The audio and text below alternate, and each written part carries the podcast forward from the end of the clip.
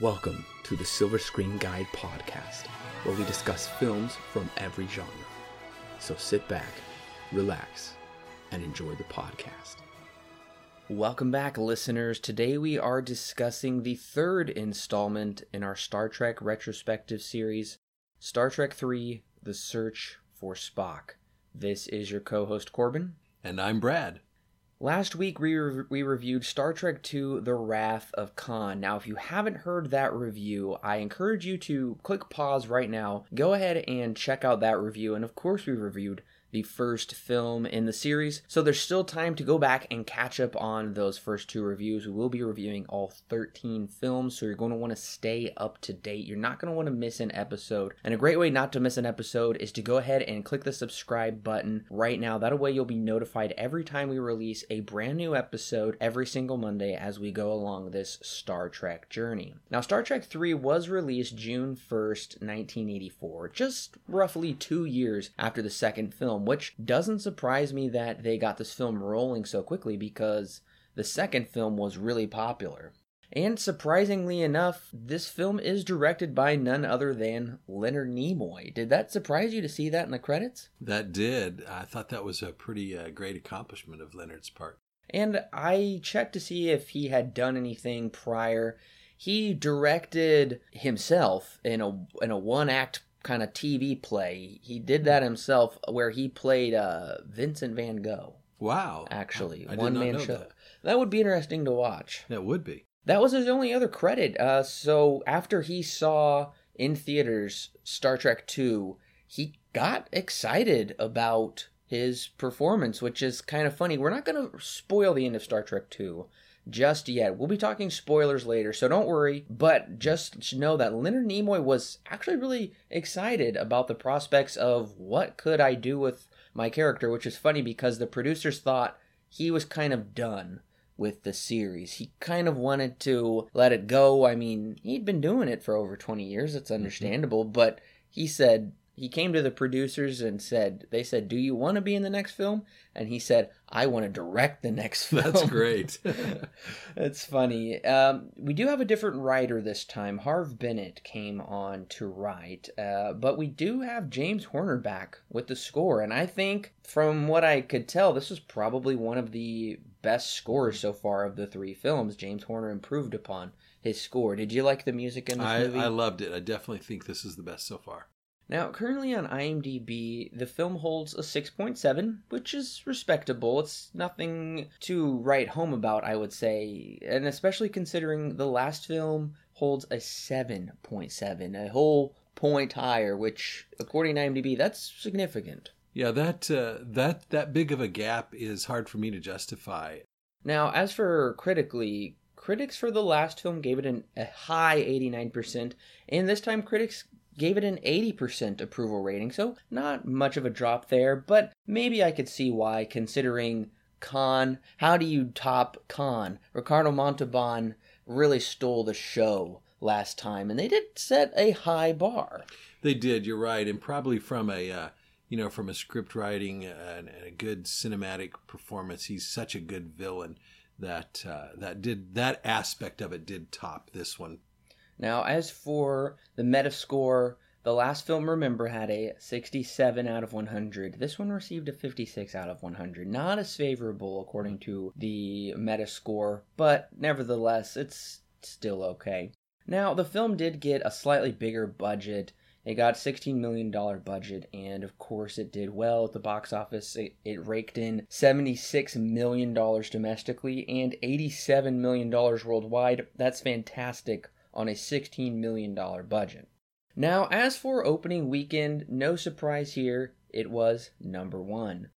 Now, the other top five films at the box office were, of course, Star Trek III was at number one, and then Paramount's other feature film, Indiana Jones and the Temple of Doom. Wow. Now, that one was a lot darker than uh, Raiders of the Lost Ark, which leads me to believe why it would not have as held as strong itself at the box office. Whereas this Star Trek three, I I could see this being more family friendly or more prone for young boys to be able to go see it than Indiana Jones. Because I remember when I was younger, we had to shut off the Temple of Doom because it's pretty wild. And listeners, if you want to go listen to Alan and I's review of Temple of Doom, go and check the archives. We have reviews for every single Indiana Jones film. Go ahead and check those out. Number three at the box office was The Natural. Great movie, Robert Redford. Breakin', I've never heard of it. Never heard of that one. Hmm. Streets of Fire? Not, don't know that one either. It's kind of funny to look back at the box office. Some movies don't stand the test of time. Uh, also, worthy of note, Sergio Leone, who of course did The Good, the Bad, and the Ugly. Mhm. Well, his film came out starring Robert De Niro, Once Upon a Time in America. It did open at number six at the box office. It had a very weak opening from Warner Brothers. Now, as for how does this film rank in the series as far as the box office concerns, well, it comes in right below the second film. It's the sixth highest grossing of the 13. Now, it did have a higher opening weekend than the last movie, but it missed catching it by just about a million and a half dollars total at the domestic box office. Now, interesting to note, Nimoy is the first Star Trek cast member to direct a Star Trek film, which gives me hope considering the last two directors they brought on had never seen a Star Trek episode. Now, to the last the last uh, director's credit, he did go back and rewatch the whole series, but nevertheless, he didn't know the characters like a Trek member would actual cast member. So I really thought that was a good idea. But at the same time, it seems like a risky idea. Just because you're an actor doesn't mean you're going to be a good director. hmm that's true. Leonard Nimoy had intimate knowledge of the cast, especially the way he plays off of the character Bones, Dr. McCoy. I think that really, you see that come out. We won't spoil it at this point, but you really see a lot come out there between their interplay. Now, this is kind of funny. Supposedly, I, I do know this part for a fact. Now, as to his feelings, all I got was a snippet of the quote. Maybe this was the full quote. But Ronald Reagan did screen the movie for his friends when he was taking a break from the White House. He was on some kind of vacation. He was watching it with his friends. He didn't think it was that good. I think he was more partial to Ricardo Montalban in Star Trek 2. One of his era actors, you know, Ricardo Montalban from Hollywood, from, Mhm. from the Reagan era, probably. But that was right in the height of the 84 election, June of 84. You know, the elections were in November. So, right at the pre convention time, you know, he probably needed a little creative break, although he was, he had no challenge really to him in the 84 election. no, he won it by a landslide. It, there is a movie that Reagan did really love, and that was Rambo. I could see that. He gave a funny speech where he said, If the world's ever in trouble, I know who to call. Rambo. That's good. Uh, now, I did find it interesting. Nimoy wanted the film to be operatic in scope. He wanted there to be big themes of life and Mhm. death, a large story on a large canvas, and he wanted to make sure each character got a significant scene, however small, to make them feel grounded and real. And thinking back on it after seeing the movie, he really does take the time to appreciate each character, despite certain characters, uh, for instance, Uhura having a very small scene towards the beginning and end, mhm. she's nevertheless important. So each character kind of does get more of an important connection instead of relegating them to the background and having some, you know, role like they would in the TV show. I think that's really important to true Trek Trekkie fans. You get to see those classic characters and you get to hear their dialogue. He really did bring out a lot of and I did not know that point until you did the research on this, but looking back at the film, it really does come out. You see the length of time and the number of dialogue that each of those, like Chekov and Mr. Sulu, all of those have. There's little cameos where there's really more interaction with them than in any of the other films. And I did not know that. That's a great point. Now, one of the things that did take me by surprise is Bennett, who wrote the screenplay, of course, he actually wrote the screenplay backwards. Wow. He actually started with the end of the film, wrote the end, wrote the third act, then wrote the second act, then he wrote the first act, and then once he had the three act structure down, he went back and kind of filled in some details to flesh it out. So the very first line he wrote is the last line of the movie. Your name is Jim. You know what I love about that? That is actually the Chinese art of war. Is that Sun Tzu or something Mhm. like that? Yeah. That's actually a, a strategy Really? in Sun Tzu as you picture your victory, picture how you want to end, and now let's work back and figure out how to get there. It actually works really good in speech writing too, Oh yeah. or sermon writing in my case. That is funny. I uh, whenever I do approach a story, I do know how I want it to end. I don't necessarily know the middle how we're going to get there, but I did really like that aspect of it.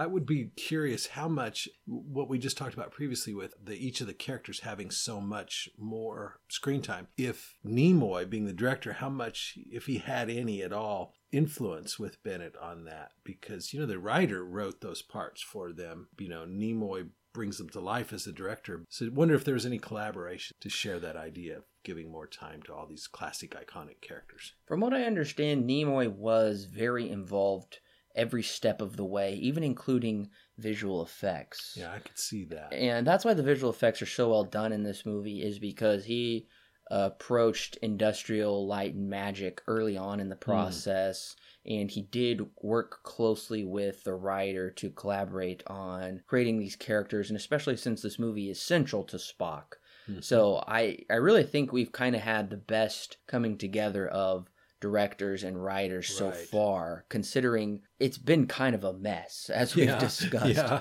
in previous installments.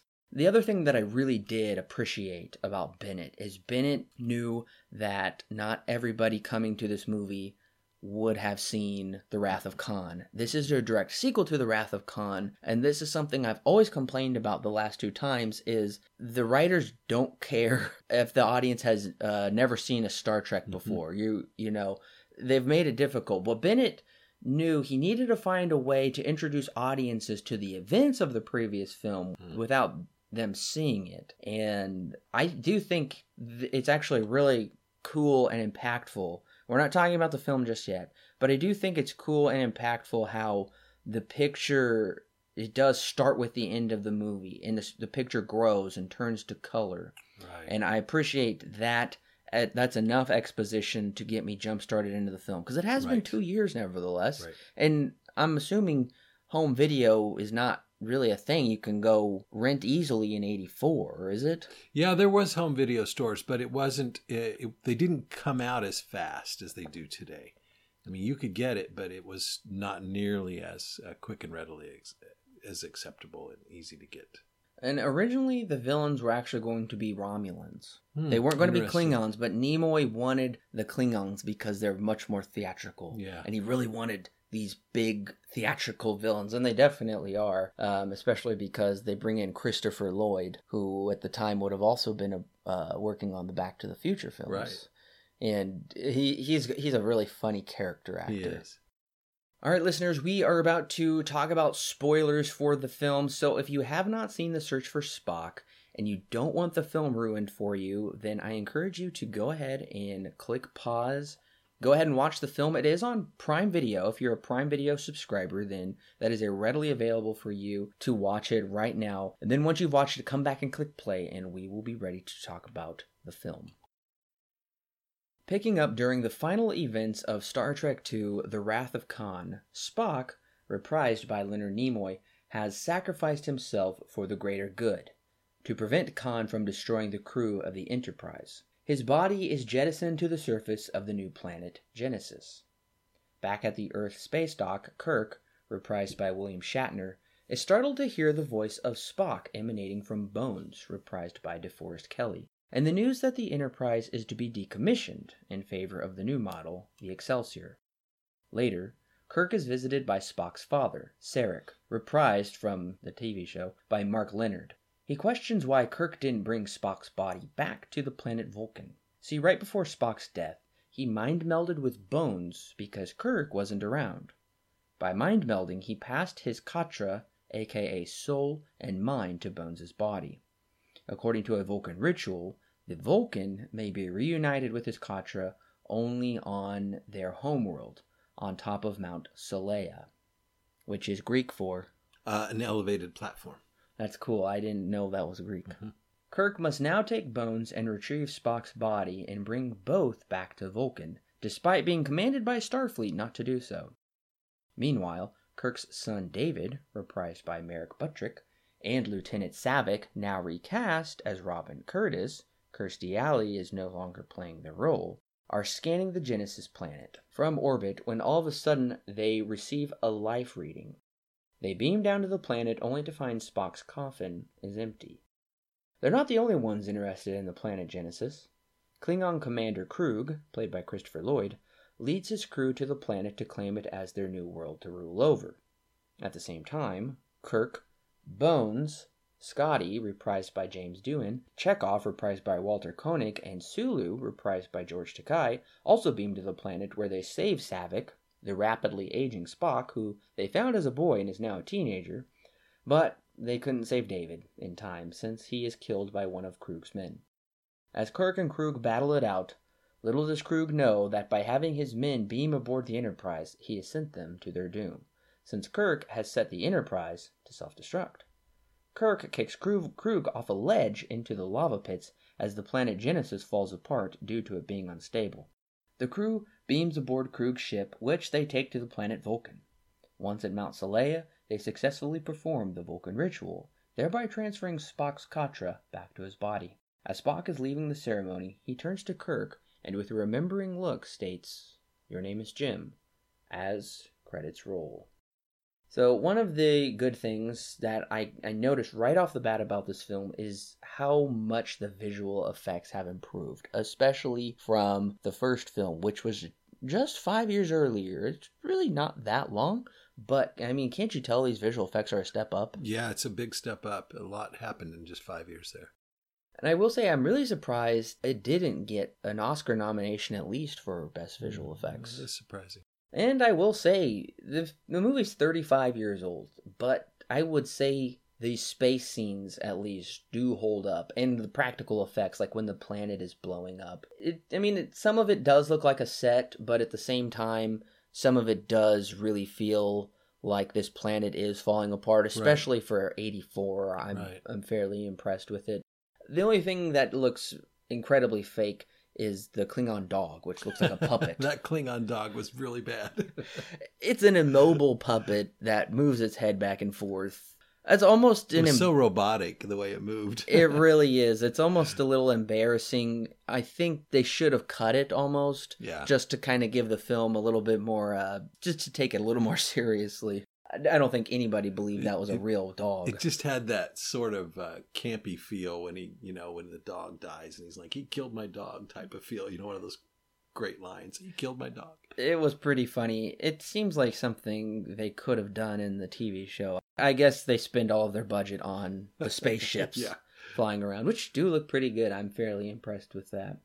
Now, the other thing is we were kind of talking about during the movie, kind of about the maybe some religious themes in this movie. And that's one thing I do appreciate about Star Trek is so far they've been trying to go for some deeper themes instead of blow up that spaceship. Mm-hmm. And from what I understand and what I've seen from the TV episode, they do try and talk about some some bigger themes, but they always keep away from religion. That's something we talked about in my philosophy and science fiction course was for some reason Gene Roddenberry kind of had an aversion to uh, getting too close to talking about God, but apparently Bennett and Nimoy don't because there's actually a lot of Christ figures and mm-hmm. happenings mm-hmm. in this, and uh, you I think you saw it quicker than I did. I was I thought it, they were trying to go for more of a new age uh, Buddhist reincarnation thing, but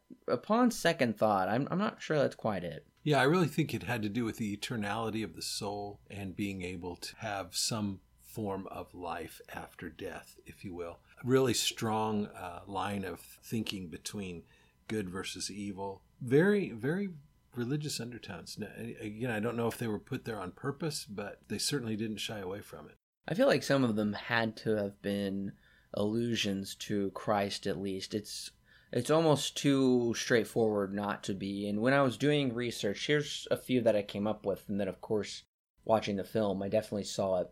So of course Spock sacrifices himself for his friends Right. and humanity at large. That's Right. definitely a Christ motif there. right.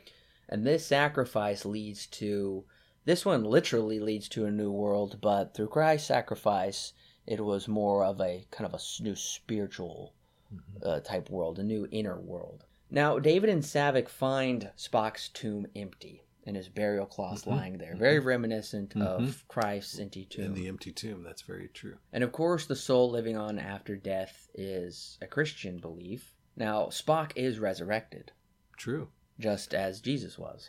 So I think those are really strong cases. And there's this idea to me I was catching when I thought back about it. This idea, this planet, this Genesis uh, planet is like a garden. Everything's like a garden. There's this Garden of Eden type of uh, of motif, and you know, it was being in that in that garden where he and on that planet that he's brought back to life because that's paradise and that's where life began.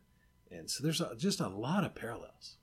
Yeah, and there is a lot of parallels. And of course, Genesis is the first book of the Bible, and they call the planet Genesis. You're like, you're exactly right. It is a very Eden type planet. The Klingons could be considered the serpent, the kind of fallen Mhm. angels wanting to corrupt Hmm. uh, the new planet, the uh, God's creation, and uh, we do have David and Saavik.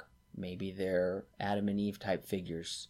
You know, uh, Yeah, coming right. a, a man and a woman coming Man a to woman. Yeah. this new planet, and we also do see that the planet is uh, kind of destroyed. It's kind of consumed by fire Mhm. and that's that's kind of necessary. We could maybe see that either as kind of a, a rebirth type situation or a restorative, maybe a, a new planet has come out of it, or it could be kind of this final judgment where Kruge is cast, literally cast into the lake of fire. Good. Just- that's a good point. Yeah, just as in Revelation when At the end of the book of Revelation, yeah, when Satan Mhm. is bound and cast into the lake of fire. It's a very good parallel. Yes, and then of course after they leave that, they ascend to Mount Seleya, Mhm. and Spock is kind of rejuvenated. So there's a it's a really actually strong kind of Christ film in a way with It that really, narrative. it really is. So and that's that's one Would of have, the would have loved to have asked Leonard Nimoy some of these questions. Oh I I What, would what be. was he? What was he thinking? And what did him and Bennett talk about? And uh, and ask Bennett those questions too. I mean, that, those are pretty powerful parallels that are hard to ignore.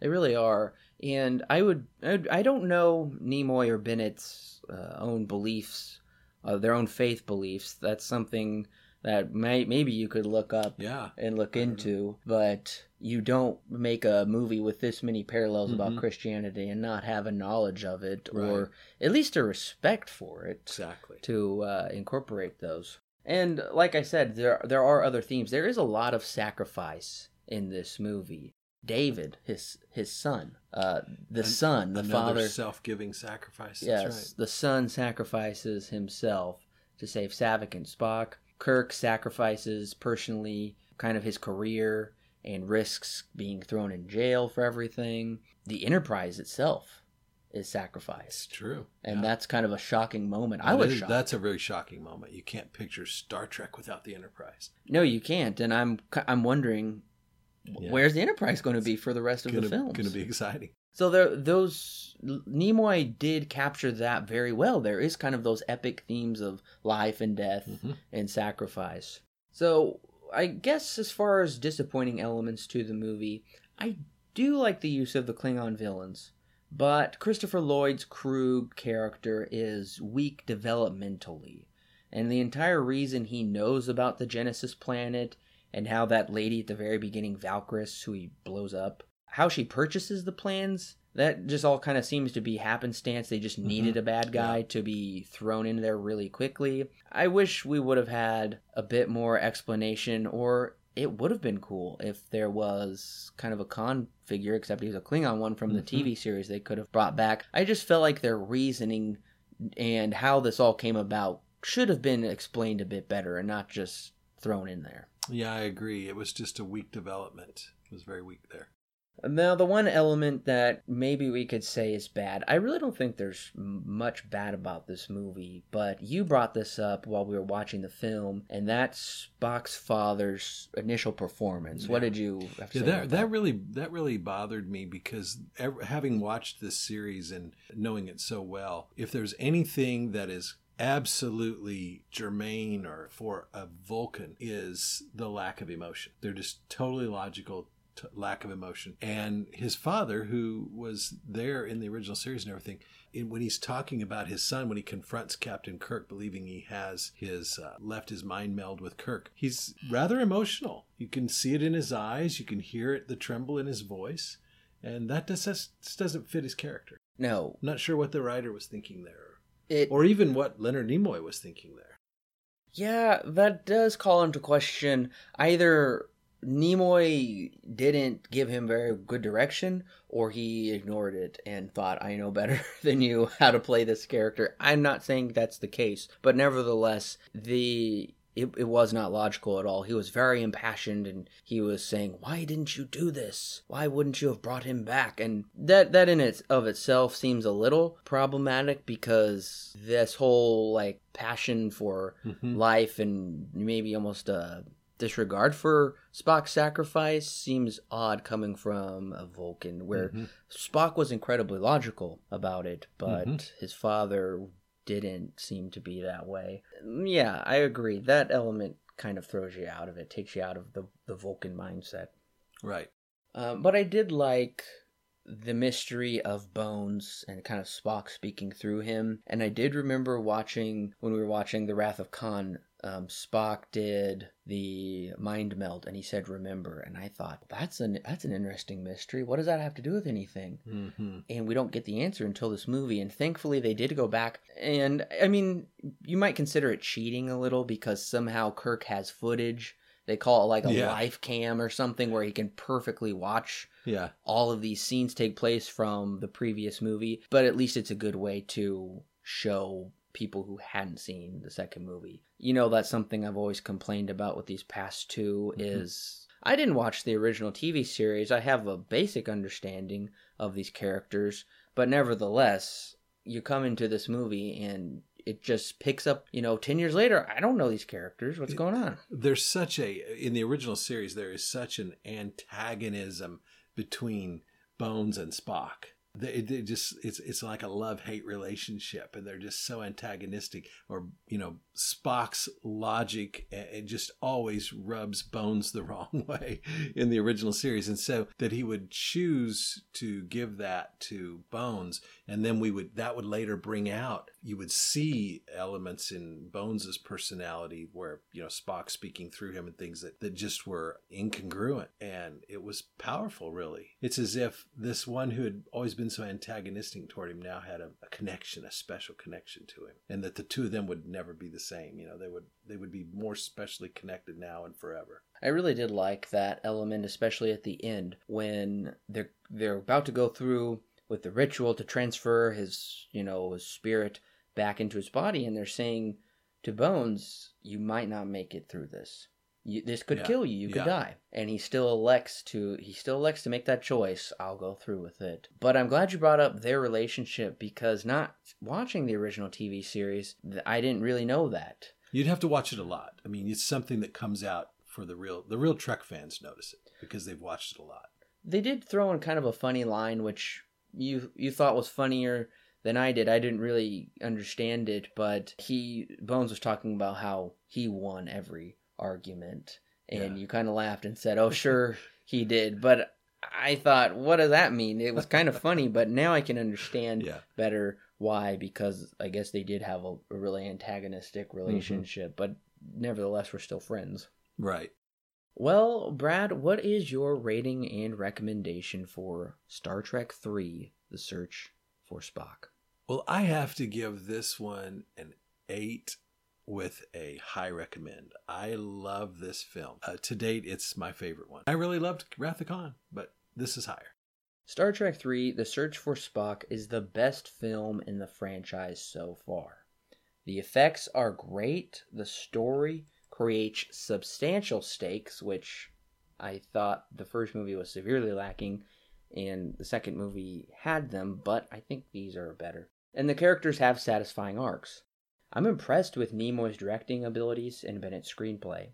I do hope he comes back for number four. The rest of the cast does a great job, and I really liked Horner's score and the cinematography as well. Star Trek 3 The Search for Spock receives 7 stars out of 10 with a solid recommend. Well, listeners, next week we won't be coming back with the fourth installment because even podcasters, movie reviewers need a week off so we will be having a week off, but nevertheless, uh, I'll put out a, a written article that I've been working on. I've actually never published my Bond guide. Last year we went through and we watched. Oh wow! We watched all 25 James Bond films, and I wrote Yes. up a, a complete guide for you listeners. So this is a perfect time. Perfect time to re- that that needs to be released. This will be a perfect time to tide you over until we come back the week after that with Star Trek IV The Voyage Home, which is considered better than this movie. So that makes me glad to hear. Maybe they just keep getting better and better. I sure hope so. I really do. So, in the meantime, you will have that Bond guide to delve into. I believe a lot of the films are streaming right now, so that'll give you time to watch those films, compare what I have listed, my notes and thoughts, all of my rankings. That'll be there for you. And of course, you should uh, catch up on the series. Like I said, if you've missed the first two installments, go ahead and catch up on those first two installments. You'll be you'll be ready for the fourth installment. Uh, we also have our M Night Shyamalan retrospective series. We have the Men in Black films. The new Men in Black International just came out. We have the trilogy reviews up right now. Rambo is coming back to theaters. That's exciting. That's exciting. We that was our very first retrospective series. So go ahead and make sure to catch up and listen to all of those reviews as well. Check the archives. We have films of every genre that we've reviewed. If you like horror, fantasy, mystery, we have reviews for all of them. Plenty of material to keep you uh, tided over till we do come back to uh, keep working on this retrospective series. Also, make sure to subscribe through Facebook and Twitter, or go to our website and subscribe through email. That is a great way to keep up to date, and you'll be the first one to know once we come back with our review of Star Trek 4. Now, also, we do really appreciate it if you leave us a five star review on iTunes. That's not for our egos, that is for the iTunes rankings that does uh, help promote us over there so other people can find this podcast more easily. We love talking about films and we love talking about them with you. So make sure to share this with your friends and family. We really do appreciate your listenership. And of course, if all of that still isn't enough for you, then head on over to our Patreon page. And for the price of a Starbucks cup of coffee, you drink the coffee, it's good, but then it's gone. This material is a great bonus material. It's yours to keep. If you stop subscribing, then that material won't be gone. You can still enjoy those podcasts, those commentaries, our thoughts on the latest movie news and trailers. We have tons of bonus content over there. If you want to do a Q&A with us even, we've got it all right over there. Extra exclusive bonus content. It helps keep the lights on. It's not free to do the podcast, but we will always keep the Monday show free for you to listen to, but it does help pay for the bandwidth. We put it back into making the website look even better. We just want to have it be a great experience for you listeners, and that's all done by your support. So we want to give you a big thanks, and we're both looking forward to coming back in two weeks with Star Trek 4 The Voyage Home.